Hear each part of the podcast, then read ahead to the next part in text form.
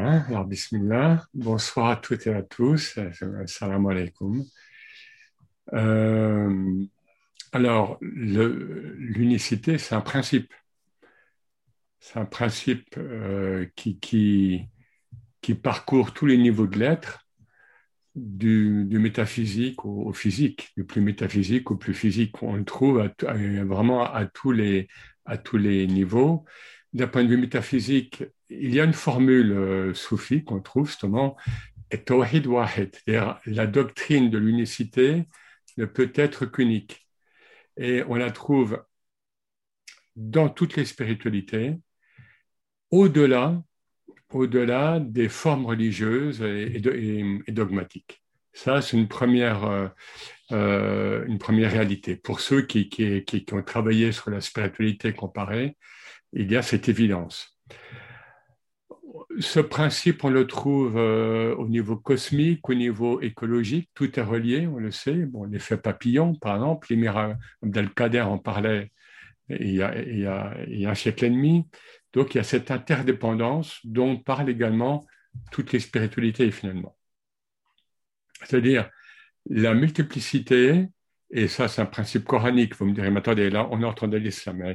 Le Coran énonce le pluralisme euh, sans parler parfois donc du domaine religieux, c'est-à-dire le pluralisme des langues, des, couleurs de peau, des cultures, comme autant de signes divins.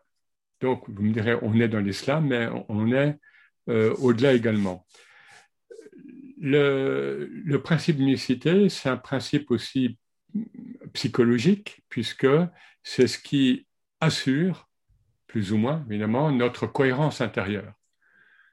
Et le fait que nous, euh, heureusement, que pour la majorité d'entre nous, nous ne sommes pas schizophrènes de manière ou d'une autre. Il y a le début d'un hadith du prophète où celui-ci dit, mais il parle pour nous finalement. Allahumma ijma shamli. Mon Dieu, rassemble, hein, rassemble mes, mes éléments épars. Ce principe, il est également au niveau social et physique. Euh, tout est relié. Tout est relié. Là, je pars aussi d'un hadith du prophète où il nous dit, je crois, je crois que j'ai le, bon texte précis ici, hein, les croyants sont semblables à un seul corps, si l'un de ses organes est malade, tout le corps est atteint par l'insomnie et la fièvre. Alors, vous me direz, mais oui, mais là, vous êtes déjà dans, le cadre de référence islamique. Juste pour dire que, rappelez, hein, euh, réannoncer que l'islam, à ses débuts, tout du moins, et durant la période mécoise, ne se définit pas, ne se présente pas comme une religion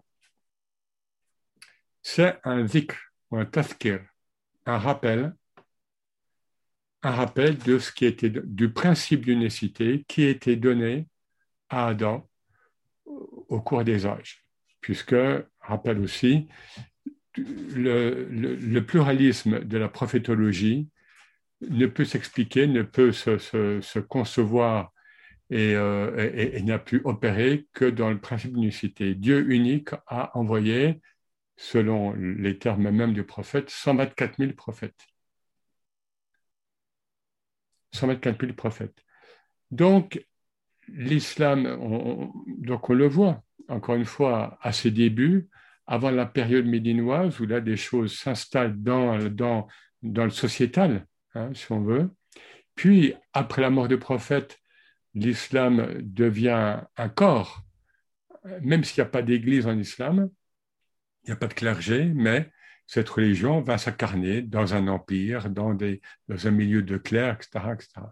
Mais les, la, la, de l'islam, et ça on le voit dans le Coran lui-même, et euh, principalement à la fin du Coran, donc dans les petites sourates révélées à la Mecque, c'est un rappel. Et on ne parle pas de, de, religion. Le terme din peut se traduire, euh, enfin, peut se comprendre et se traduire de, de X de X manières. Je connais quelqu'un qui, a fait une thèse avec moi, rien que sur le mot din. Le mot din ne veut pas dire religion, très rarement dans le Coran, ça veut dire beaucoup de choses. Voilà, déjà une première approche, c'est-à-dire que sortons du cadre euh, dogmatique. Je pense que la personne, pas religieux voulait dire dogmatique avant tout. Et